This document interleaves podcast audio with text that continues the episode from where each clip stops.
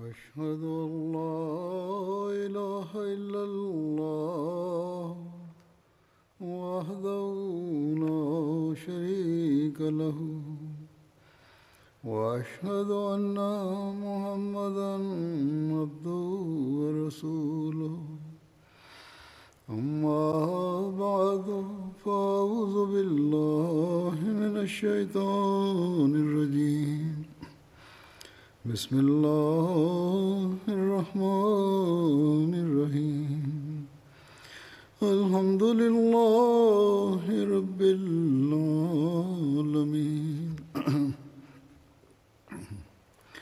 الرحمن الرحيم. مالك يوم الدين.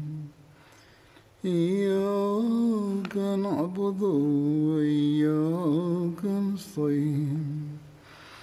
اهدنا الصراط المستقيم. صراط الذين أنعمت عليهم. غير المغضوب عليهم ولا الضالين.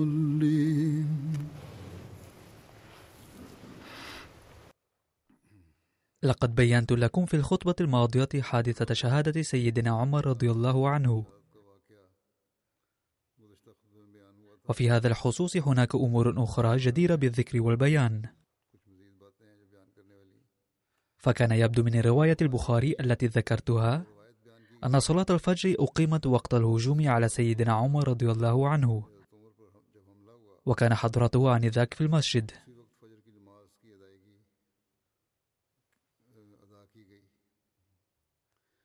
بينما نجد في رواية الأخرى أن حضرته رضي الله عنه حمل إلى البيت فورا وأقيمت الصلاة لاحقا. كما ورد شارح البخاري العلامة ابن حجر رواية أخرى تحت هذه الرواية.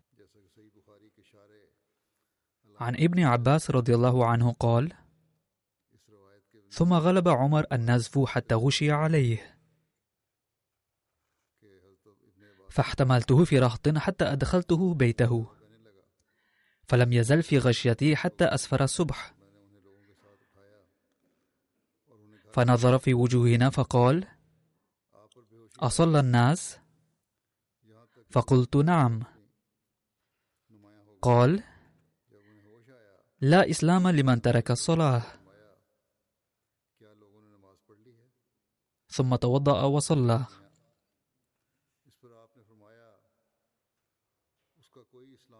وفي طبقات الكبرى أيضا أن سيدنا عمر رضي الله عنه حمل إلى بيته وصلى بالناس سيدنا عبد الرحمن بن عوف رضي الله عنه. وفي رواية أنه صلى بأقصر سورتين في القرآن الكريم والعصر وإنا أعطينا الكوثر.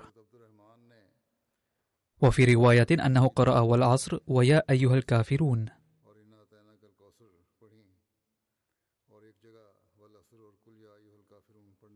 وعن قاتل سيدنا عمر رضي الله عنه ورد في الطبقات الكبرى أنه لما طعن عمر رضي الله عنه قال أخرج يا عبد الله بن عباس فسل من قتلني.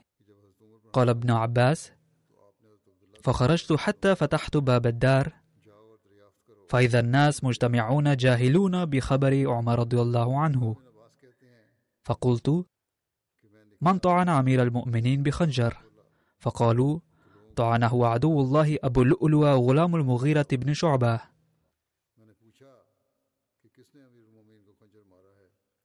ثم طعن معه رهطا. ولما قضي ولما ألقي عليه القبض قتل نفسه بالخنجر نفسه.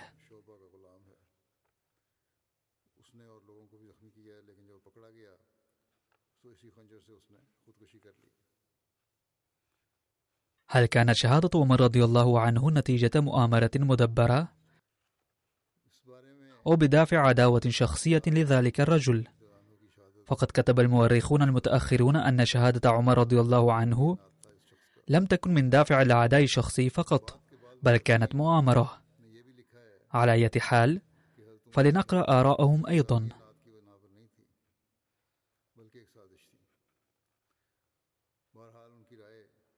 فقد قتل الخليفة الشجاع عمر رضي الله عنه ونلاحظ عموما أن مؤلف السيرة والمؤرخون يسكتون بعد إيراد تفاصيل حادثة الشهادة. وناخذ انطباعا أن أبا اللؤلؤ فيروز قتله لغضبه وثورته المؤقتة.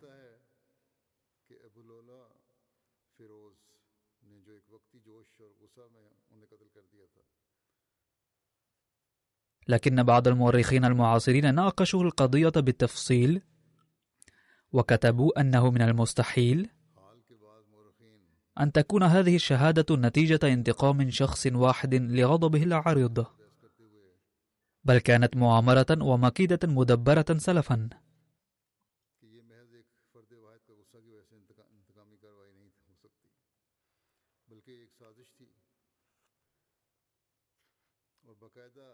وكان القائد العسكري الإيراني المشهور هرمزان الذي كان يعيش في المدينة كمسلم في الظاهر متورطا في هذا القتل.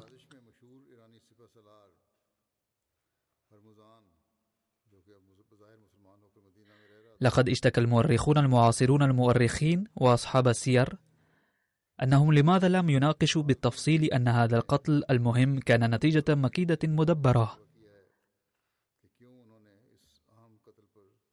إنما نجد في كتاب إنما نجد في كتاب التاريخ والسيرة البداية والنهاية أنه يشك في تورط هرمزان وجفينة في قتل عمر رضي الله عنه.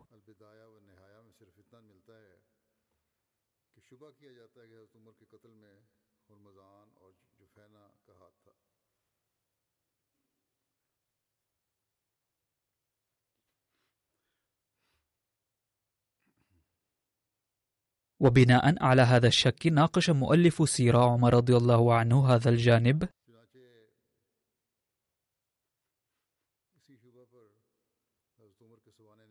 ووصفه بأنه كان مؤامرة منسقة. أحدهم الأستاذ محمد رضا فقد كتب في كتابه سيرة عمر الفاروق أن عمر لم يكن يأذن لسبي قد احتمل في دخول المدينة حتى كتب المغيرة بن شعبة والي الكوفة إليه رسالة ذكر فيها أن عنده غلاما صنيعا ويستأذنه أن يدخله المدينة. ويقول إن عنده عملا كثيرة فيها منافع للناس. إنه حداد نقاش نجار. فكتب إليه عمر فأذن له أن يرسل به إلى المدينة. وضرب عليه المغيرة مئة درهم كل شهر. فجاء إلى عمر يشتكي إليه شدة الخراج فقال له عمر ماذا تحسن من العمل؟ فذكر له الأعمال التي يحسنها. فقال له عمر "اے، تم کون سے کام اچھی طرح کر لیتے ہو ما خراجك بكثير من كنه عملك. فانصرف ساخطا يتذمر فلبث عمر ليالي.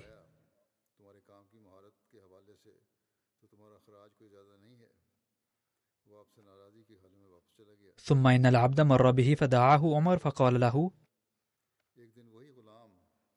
أفلم أحدث أنك تقول لو أشاء لصنعت رحا تطحن بالريح؟ فالتفت العبد ساخطا عابسا إلى عمر فقال لأصنعن لك رحا يتحدث بها الناس. فلما ولى العبد أقبل عمر على الذين معه فقال لهم أوعدني العبد آنفا؟ فلبث ليالي ثم اشتمل أبو لؤلؤ على خنجر ذي کہا نصابه في وسطه. وطعن عمر ومر تفصيله في بيان حادثة الشهادة وكان إحدى طعنات تحت السرة.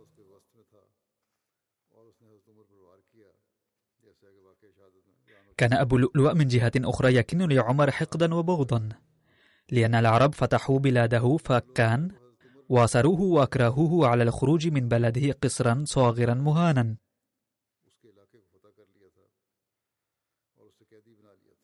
وكلما نظر إلى أسرى صغار أتاهم يمسح رؤوسهم ويقول باكيا إن العرب أكلت فلذة كبدي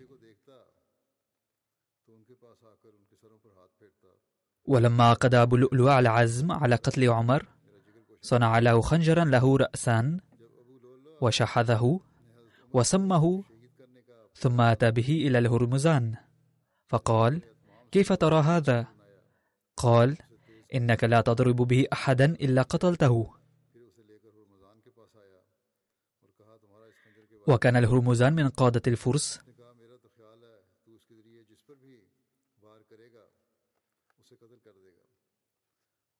وقد أسره المسلمون في تستر وأتوا به إلى المدينة. فلما رأى سيدنا عمر سأل أين حرسه وحجابه؟ وقد سبق بيانه قال له الصحابة أنه ليس له حارس ولا حاجب ولا كاتب ولا ديوان. فقال إذا ينبغي أن يكون نبيا. ثم أسلم وفرض له عمر ألفين وأنزله المدينة.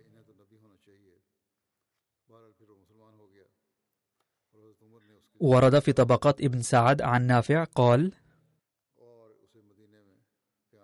رأى عبد الرحمن بن عوف السكين التي قتل بها عمر فقال رأيت هذه أمس مع الهرمزان وجفينة فقلت ماذا تصنعان بهذه السكين؟ فقالا نقطع بها اللحم فإنا لا نمس اللحم. فسأله عبيد الله بن عمر هل رأيت هذه السكين معهما؟ قال نعم. فأخذ عبيد الله سيفه ثم أتاهما فقتلهما. فأرسل إليه عثمان فأتاه فقال ما حملك على قتل هذين الرجلين وهما في ذمتنا؟ فأخذ عبيد الله عثمان فصرعه حتى قام الناس إليه فحجزوه عنه. وكان حين بعث إليه عثمان تقلد السيف فعزم عليه عبد الرحمن أن يضعه فوضعه.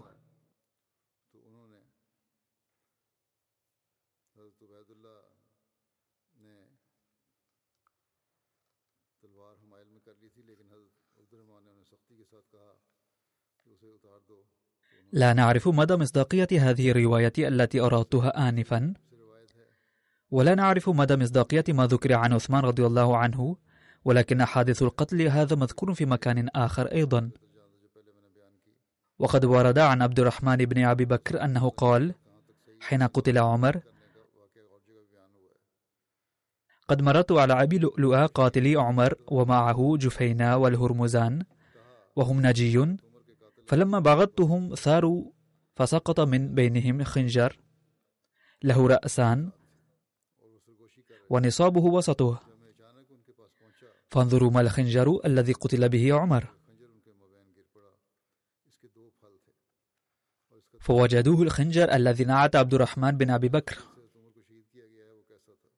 فانطلق عبيد الله بن عمر حين سمع ذلك ومعه السيف حتى دعا الهرمزان فلما خرج إليه قال انطلق معي حتى ننظر إلى فرس لي. وتأخر عنه حتى إذا مضى بين يديه علاه بالسيف. قال عبيد الله فلما وجد حر السيف قال لا إله إلا الله. قال عبيد الله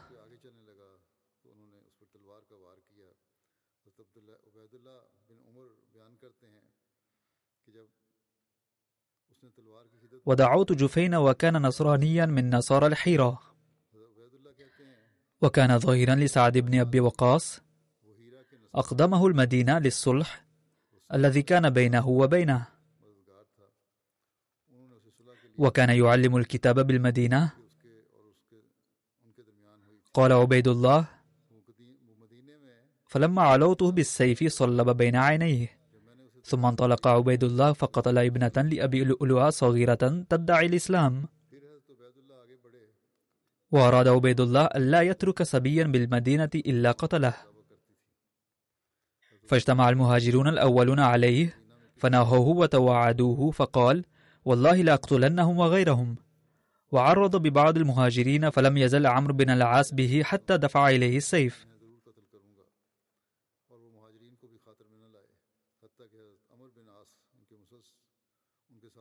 ثم أتاه سعد بن وقاص فأخذ كل واحد منهما برأس صاحبه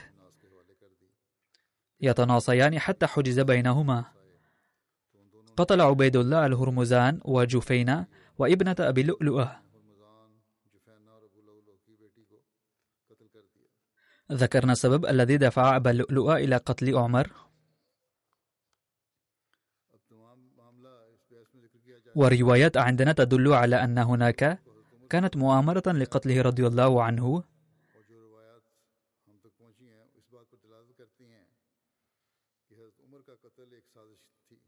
دبرها الهرمزان منتهزا فرصة حقد أبي اللؤلؤة على عمر وكلاهما أعجمي.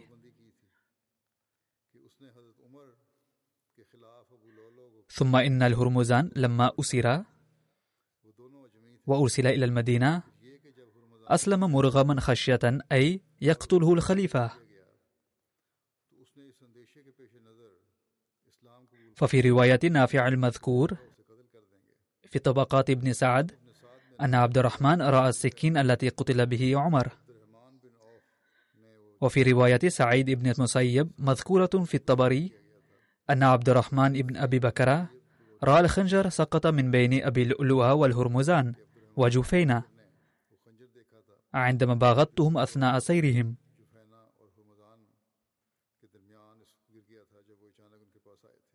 فلما سمع ذلك عبيد الله من عبد الرحمن انطلق في الحال وقتلهما ولم يقتصر على ذلك بل قتل ابنة أبي لؤلؤها مدفوعا بأعمل الانتقام.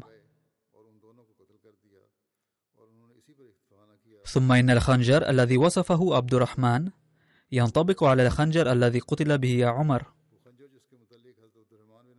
لولا تسرع عبيد الله بقتل الهرمزان وجفينة لكان في الإمكان استدعاؤهما للتحقيق معهما. وعندها كان يظهر سر المؤامرة. لذلك كله نعتقد بأن هناك مؤامرة مدبرة. وإنما الذي نفذ قتل عمر رضي الله عنه هو أبو اللؤلؤة. هذا ما يقول القائلون عن هذه المؤامرة. هناك مؤرخ السيرة الآخر الذي اسمه الدكتور محمد حسين هيكل يقول في تأليفه الحقيقة أن الفرس واليهود والنصارى قد كانت في نفوسهم حفيظة أي حفيظة على العرب عامة وعلى عمر خاصة.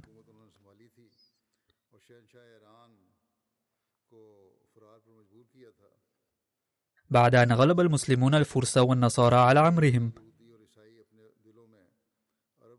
وتولوا حكم بلادهم. واضطروا عاهل الفرس إلى فرار انتهى به إلى شر مصير. وذكر الناس في أحاديثهم هذه الحفيظة. وذكروا قول عمر حين عرف أن الذي طعنه هو أبو لؤلؤ الفارسي.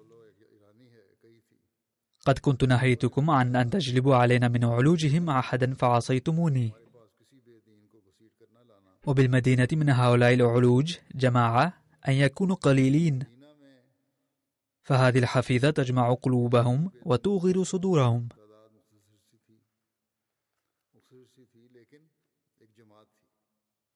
ومن يدري لعلهم ائتمروا فكانت فعلة فيروز ثمرة مؤامرة أرادوا بها شفاء ما في نفوسهم من غل. وحسبوا أنهم قادرون بها على أن يشتتوا شمل العرب ويفتوا في عضاد المسلمين. وكان أبناء عمر أشد حرصا على معرفة الحقيقة. وقد كانوا يستطيعون كشفها والوقوف على جلية أمرها. لو أن فيروز لم ينتحر لكنه انتحر. فذهب بسره إلى القبر معه. أفقضي الأمر؟ ولم يبق إلى معرفة السر سبيل؟ يتابع المؤرخ بشأن كشف هذه المؤامرة؟ كلا بل أرادت الأقدار أن يقف على السر من قادة العرب؟ من يدل عليه؟ رأى عبد الرحمن بن عوف السكين التي قتل بها عمر فقال رأيت هذه أمس مع الهرمزان وجفين فقلت ما تصنعان بهذه السكين؟ فقال نقطع بها اللحم فإن لا نمس اللحم. وقال عبد الرحمن بن أبي بكر قد مررت على أبي لؤلؤ قاتل عمر ومعه جفين والهرمزان وهم نجي فلما بغضتهم ثاروا فسقط من بينهم خنجر له رأسان ونصاب في وسطه. فانظروا ما الخنجر الذي قتل به عمر. فوجدوه الخنجر الذي نعت عبد الرحمن بن أبي بكر. لم يبق إذن في الأمر ريبة. هذان شاهدا عدل بل هما من عادل شهود المسلمين.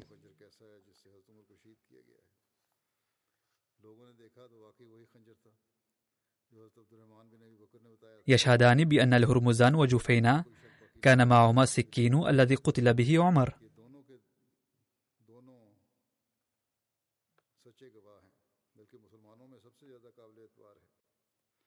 ويشهد أحدهما أنه رأى أبا لؤلؤ القاتل يأتمر قبل القتل معهما.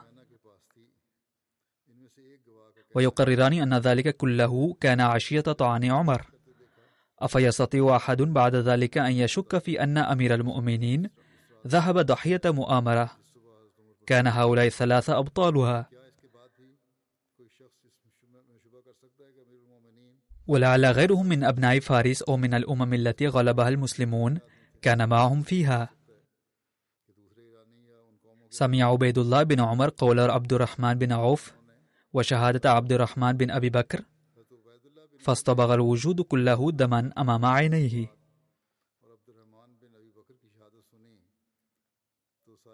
ودخل في روعه أن كل أجنبي بالمدينة شريك في المؤامرة وأن أيديهم جميعا تقطر من دم الجريمة. لذلك لم يتردد أن تقلد سيفه ثم بدأ بالهرمزان وجفين فقتلهما. روي أنه دعا الهرمزان فلما خرج إليه قال له انطلق معي حتى ننظر إلى فرس لي وتأخر عنه حتى إذا مضى بين يديه أعلاه بالسيف. فلما وجد الفارسي حره قال لا إله إلا الله. وخر صريعا. وروي أن عبيد الله بن عمر قال ودعوت جفين وكان نصرانيا من نصارى الحيرة وكان ظائرا لسعد بن وقاص أقدمه المدينة للملح الذي كان بينه وبينه. وكان يعلم الكتاب بالمدينة فلما علوته بالسيف صلب بين عينيه. ولم يكن إخوة عبيد الله دونه ثورة لمقتل أبيهم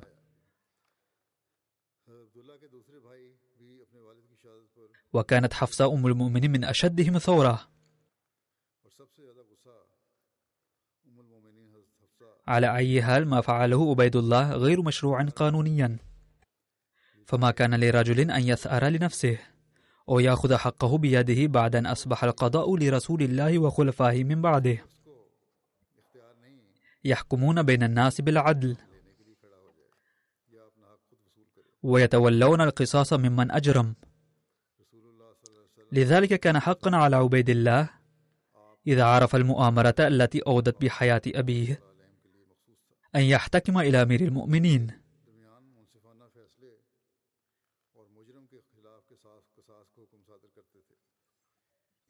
فإن ثبتت المؤامرة عنده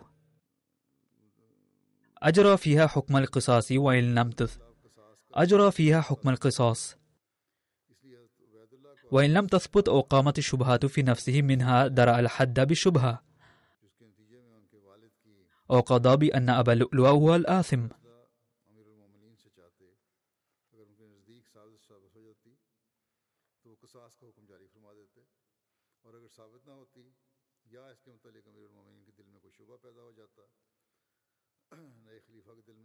باختصار ما فعله عبيد الله لم يكن من حقه قانونيا لا يستبعد أن يكون هذا القتل مؤامرة مخططة ولكن كانت الظروف لم تسمح لحضرة عثمان رضي الله عنه أن يحقق ومهما يكن الأمر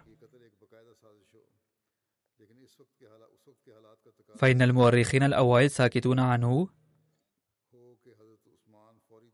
إلا أن بعض المؤرخين المعاصرين يناقشون هذا الأمر في ضوء القرائن وفي دلائلهم وزن. لأن هؤلاء المتآمرون لا ينتهون إلى هنا بل تعرض حضرة عثمان رضي الله عنه أيضا لمؤامرة مماثلة. مما يتقوى هذا الموقف أن عمر رضي الله عنه استشهد نتيجة مؤامرة العناصر الخارجية. لمنع رقي الإسلام المتزايد وغلبته ولإطفاء نار الانتقام والله أعلم بالصواب. ورد في صحيح مسلم عن ابن عمر رضي الله عنه قال حضرت أبي حين أصيب فأثنوا عليه وقالوا جزاك الله خيرا فقال راغب وراهب قالوا استخلف فقال أتحمل أمركم حيا وميتا لوددت أن حظي منها الكفاف لا علي ولا لي.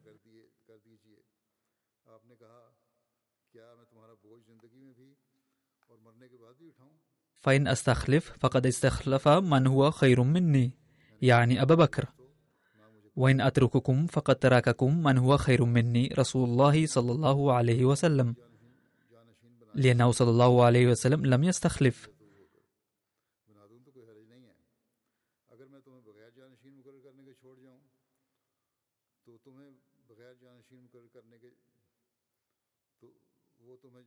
قال عبد الله فعرفت أنه حين ذكر رسول الله صلى الله عليه وسلم غير مستخلف.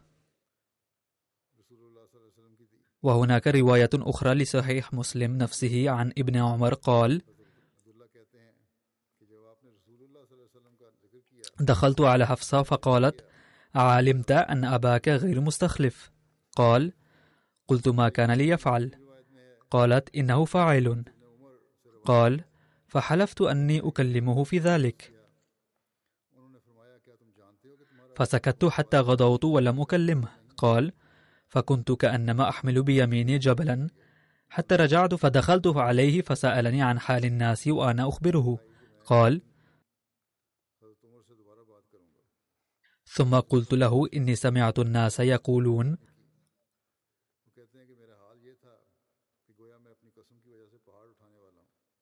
فأليت أن أقولها لك. زعموا أنك غير مستخلف. فإنه لو كان لك راعي إبل أو راعي غنم.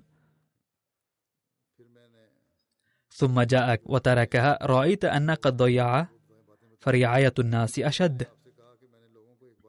قال فوافقه قولي فوضع رأسه ساعة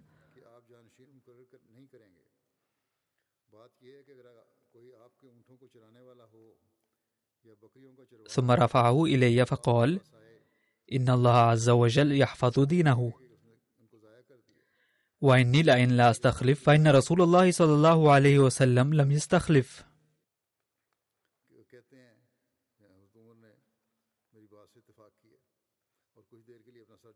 وإن أستخلف فإن أبا بكر رضي الله عنه قد استخلف. قال فوالله ما هو إلا أن ذكر رسول الله صلى الله عليه وسلم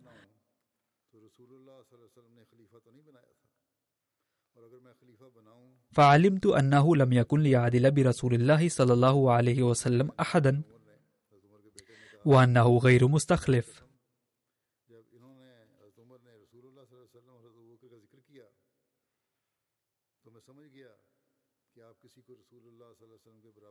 عن المسور بن مخزمة قال لما طعن عمر جعل يألم فقال له فقال له ابن عباس وكأنه يجزع يا أمير المؤمنين ولئن كان ذاك لقد صحبت رسول الله صلى الله عليه وسلم فأحسنت صحبته.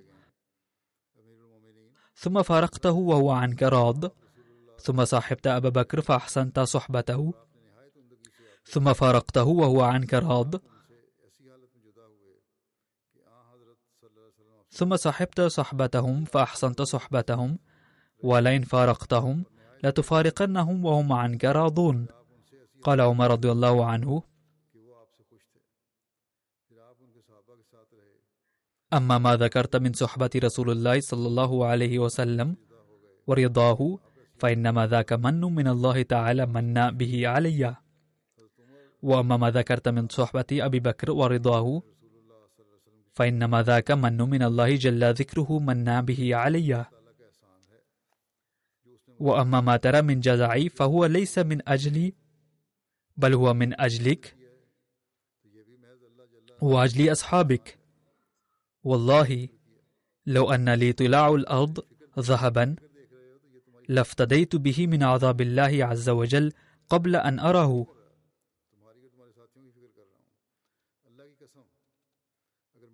وقال حضرة المصلح الموعود رضي الله عنه في تفسير قول الله تعالى ولا يبدلنهم من بعد خوفهم أمنا؟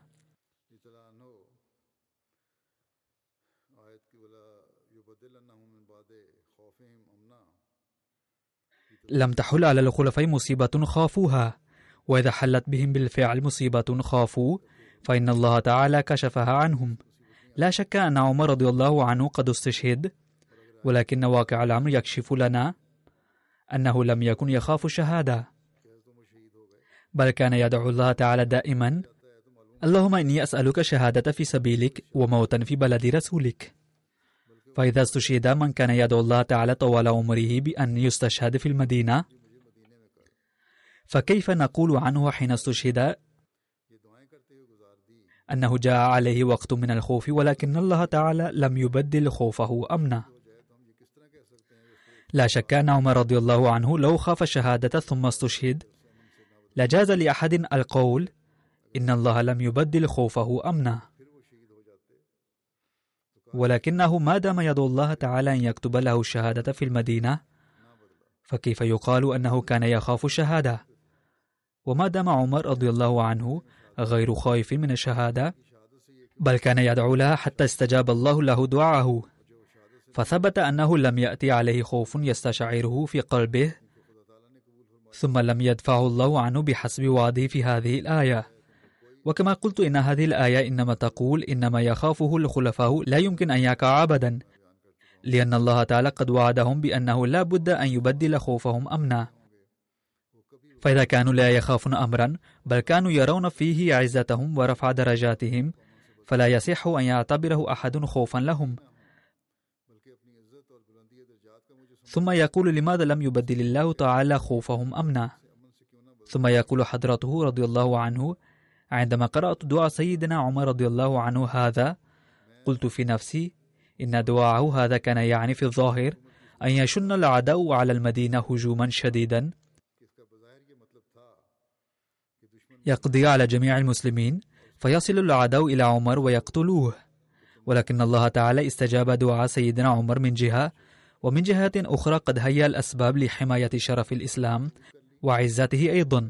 فبدلا من أن يهاجم عدو من الخارج قام أحد الخبثاء من داخل المدينة واغتال سيدنا عمر رضي الله عنه بالخنجر.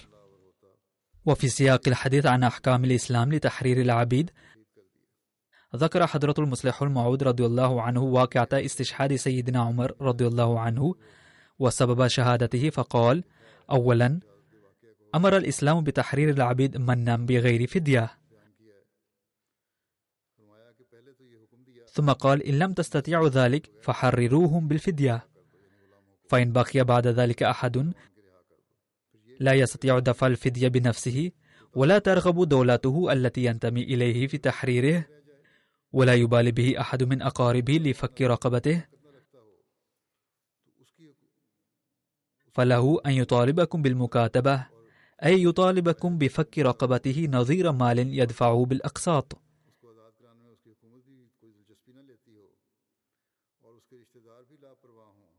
أي يمكن لذلك الأسير أن يحدد نظير حريته أقساطا من المال يدفعها فدية عنه. وفي هذه الحالة إن كل ما يكسبه هذا العبد من مال سيكون ملكا له سوى القسط الذي يدفعه لسيده. ويكون في أثناء ذلك حرا تمام الحرية من الناحية العملية.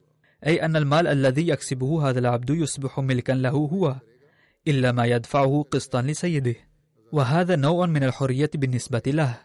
ولم يكن الذي قتل سيدنا عمر رضي الله عنه إلا عبدا مكاتبا. فذات يوم طالب ذلك العبد سيده المسلم بالمكاتبة قائلا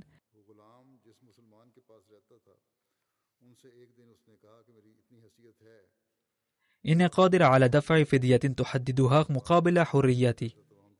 وسوف أدفعها كلها بالأقساط الشهرية. فجعل عليه سيده قسطا يسيرا يدفعه له فظل يدفعه له.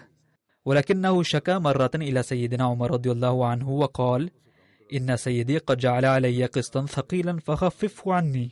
فتحرى سيدنا عمر الأمر فوجد أن القسط الذي يدفع أقل بالمقارنة إلى دخله بأضعاف كثيرة. فقال له إن قسطك أقل ما يمكن إزاء دخلك فلا يمكن تخفيفه. فغضب العبد على هذا القرار غضبا شديدا.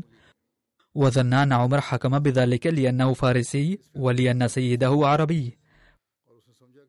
فجن جنونه من الغضب. فاغتال سيدنا عمر رضي الله عنه في اليوم التالي بالخنجر حتى استشهد من شدة الجراح.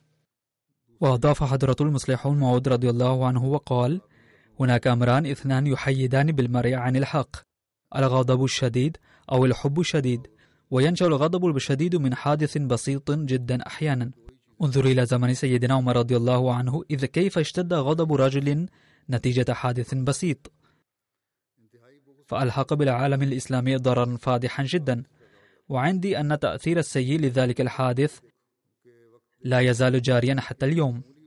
ففي عهد سيدنا عمر رضي الله عنه رفعت إليه قضية بأن عبدا مكاتبا يكسب كثيرا ولكنه يدفع لسيده قليلا. فدعا سيدنا عمر العبد وقال له عليك أن تدفع لسيدك أكثر مما تدفع. وفي تلك الأيام كان أهل الحرف قليلين وكان الحدادون والنجارون لهم شأن وقيمة وكان ذلك العبد يصنع الرحى لطحن الغلال وكان يكسب بذلك مالا لا بأس به. فأمره سيدنا عمر رضي الله عنه أن يدفع لسيده ثلاث آنات والمعروف أن ثلاث آنات مبلغ بسيط جدا. ولكن ذلك العبد ظن أن سيدنا عمر رضي الله عنه قد أخطأ في الحكم. فتولد في قلبه البغض وبدأ يزداد. وذات مرة قال له سيدنا عمر رضي الله عنه اصنع لي أيضا راحة. فقال سوف أصنع لك راحا ستعمل أيما عمل. فسمعه شخص فقال إن هذا يهدد سيدنا عمر. يبدو من الرواية السابقة أن هذه القصة مشابهة لهذه القصة. أي أنها تتحدث عن نفس العبد الذي قتل سيدنا عمر. ومع أن كلمات هذه الرواية لا تقول أن سيدنا عمر رضي الله عنه بنفسه قال إن هذا يهددني غير أن الرواية الأولى تقول ذلك. ثم بينما كان سيدنا عمر يصلي ذات يوم قتله هذا العبد بالخنجر. ثم كتب حضرة المصلح الموت رضي الله عنه فسيدنا عمر الذي كان ملكا على ملايين الناس وكان حاكما على مملكة مترامية الأطراف وكان من خير قادة المسلمين لم يقتله هذا العبد إلا من أجل ثلاث آنات فقط. ولكن الواقع أن الشخص المطبوع على الحقد والبعض لا يبالي أنها آنات أو ثلاث وإنما يشفي غليل انتقامه. لا يهمهم سوى تحقيق رغباتهم نابعة عن بغضهم. ولا يرون في هذه الحالة ما ستؤدي إليه تصرفاتهم سواء لأنفسهم أو لغيرهم. فلما سئل قاتل عمر لماذا أقبل على مثل هذه الفعلة الشنيعة قال لقد أصدر القرار ضدي وانتقمت من جرائه. لم يذكر هذا التفصيل سابقا. فلعله قيل هذا الكلام للقاتل أثناء القبض عليه فصرح في هذا الوقت الضيق عن سبب قتله لعمر ثم انتحر. يقول المصلح الموت بعد ذكر هذه الحادثة الأليمة لا يزال لهذه الحادثة تأثير في الإسلام وهو أنه يمكن أن يموت الإنسان في أي وقت ولكن لا يخطر ببال أحد أنه سيموت عندما تكون قواه قوية ولكن عندما تضعف القوى وتتدهور الصحة تبدأ عقول الناس تلقائيا في التفكير في التربيات المستقبلية. لا يتكلم الناس فيما بينهم عن هذه الأمور غير أن تيارا تلقائيا يسري بينهم ويحضهم على التفكير في التربيات المستقبلية. وبسبب هذا التيار نفسه ينتبه الناس لهذا الأمر عندما يموت الإمام.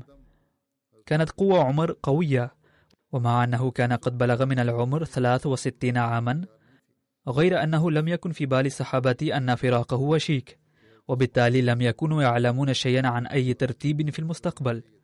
وبينما كانوا كذلك إذ حلت بهم فجأة مصيبة وفاة عمر. ولم تكن الجماعة جاهزة لقبول أي إمام آخر.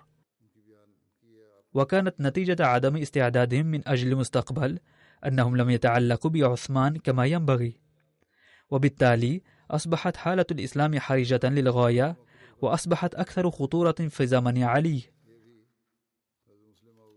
وبرأي المصلح الموعود رضي الله عنه يمكن أن يكون هذا أيضا أحد الأسباب المؤدية إلى الفساد الحاصل فيما بعد. لقد قال المصلح الموعود إنه ينبغي أن يقوم بضعة أفراد بالحراسة عند أداء صلاة جماعة وقت الفتنة. وذكر بهذا الصدد واقعة استشهاد عمر فقال لقد أمر القرآن صراحة أنه ينبغي أن تقوم طائفة من المسلمين بالحراسة. لا شك أن هذا الأمر الإلهي يخص وقت الحرب عندما تكون حاجة ماسة لحراسة جماعة كبيرة. ولكن يمكن الاستدلال منه أنه لا مانع في إقامة بضعة أشخاص لمنع فتنة صغيرة. بل هو ضروري. ولكن كيف يمكن أن يتم ذلك؟ يقول حضرته إن كان إقامة 500 جندي للحراسة من مجموعة ألف جندي مسموحا أفلا يسمح بإقامة خمسة أو عشر أشخاص للحراسة من مجموعة الألف عند خطر عادي. أما القول بأن الخطر الآن ليس مؤكدا فهو تافه. ماذا حصل مع عمر رضي الله عنه؟ كان يصلي والمسلمون يصلون معه. إذ حسب أحد الأوغاد أنه الوقت المناسب للمهاجمة فتقدم وهجم عليه بالخنجر. وإن قال أحد بعد هذه الواقعة أن الحراسة تخالف مبدأ الصلاة وقدسيتها فلا يظهر بقوله هذا إلا همقه. ومثله كمثل الغبي الذي اشترك في الحرب وأصيب فيها بسهم العدو فأخذ دمه ينزف فهرب من ميدان الحرب يمسح دمه ويقول اللهم فلتكن إصابتي بالسهم حلما وليست حقيقية لقد ثبت من التاريخ أيضا أن الصحابة في إحدى المرات لم يهتموا بحراستهم وبالتالي تحملوا معاناة كثيرة. فلما فتح عمرو بن العاص مصر فإنه بعد فتح تلك المناطق ما كان يقيم الحرس عند إقامة الصلاة. فلما رأى الأعداء أن المسلمين يغفلون عن حفاظتهم في هذه الحالة قرروا يوما إرسال بضعمية من المسلحين حين كان المسلمون السجود أثناء الصلاة. فأخذ هؤلاء المسلحون يقطعون رؤوس المسلمين. وثبت من التاريخ أن مئات الصحابة قتلوا أو جرحوا ذلك اليوم. كان الواحد منهم يسقط تلو الآخر دون أن يدرك قرينه ماذا يحدث. وهكذا لقد تعرض الجيش لضرر كبير. فلما علم عمر رضي الله عنه غاضبا فقال ألم تعلموا أنه ينبغي أن تأخذ أسباب الحراسة؟ ولكن لم يكن عمر يدري أن الأمر نفسه سيحدث معه في المدينة. وبعد هذه الواقعة دعب الصحابة على أخذ الحراسة عند أداء الصلاة. لقد ذكر عن قرض عمر سابقا أنه سأل عنه ثم أوصى ابنه بأدائه. ولقد ورد مزيدا عن ذلك أنه قال لابنه عبد الله بن عمر انظر كيف علي من الدين.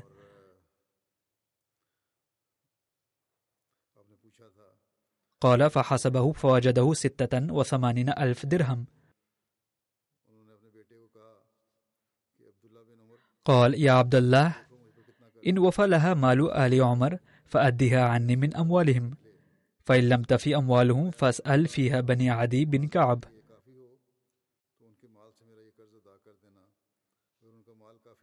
فإن لم تفي من أموالهم فاسأل فيها قريشا ولا تعدهم إلى غيرهم. كان الصحابة يعرفون أنه لا يمكن أن يكون إمامهم الذي يعيش حياة بسيطة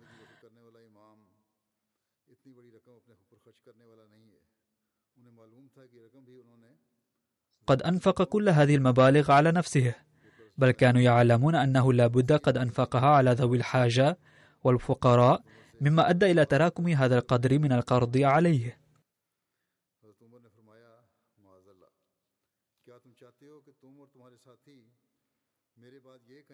لذلك قال عبد الرحمن بن عوف ألا تستقرضها من بيت المال حتى تؤديها؟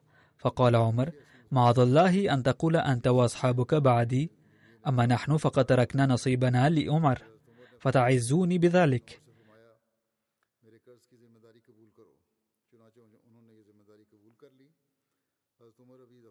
فتتبعني طبيعته فأقع في أمر لا ينجيني إلا المخرج منه.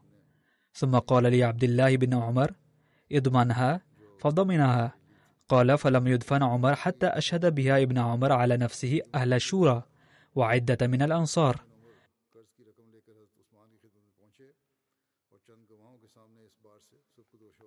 وما مضت جمعة بعد أن دفن عمر حتى حمل ابن عمر المال. إلى عثمان بن عفان وأحضر شهود على البراءة بدفع المال.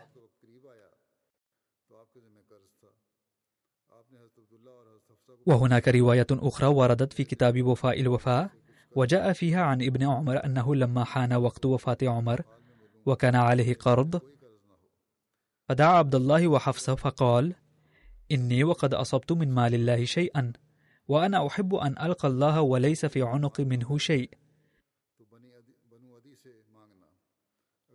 فبيع فيه داري حتى تقضياه. فإن عجز عنه مالي فسلا في بني عدي. فإن بلغ وإلا فلا تعد قريشا.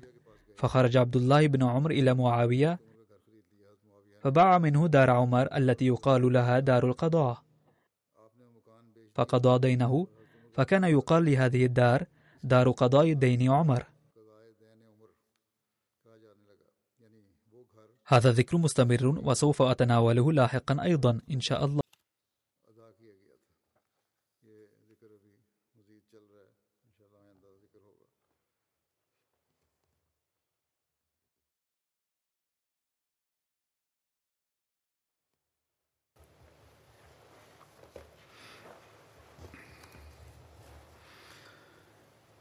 الحمد لله الحمد لله نحمده ونستعينه ونستغفره ونؤمن به ونتوكل عليه ونعوذ بالله من شرور أنفسنا ومن سيئات أعمالنا.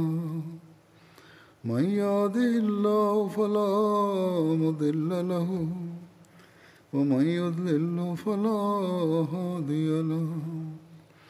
ونشهد أن لا إله إلا الله وحده. ونشهد أن محمدا عبده ورسوله. عباد الله رحمكم الله.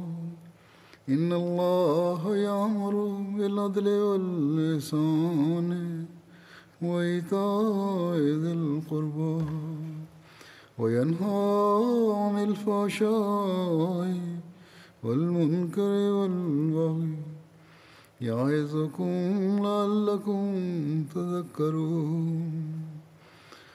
اذكروا الله يذكركم وادعوه يستجب لكم ولذكر الله أكبر.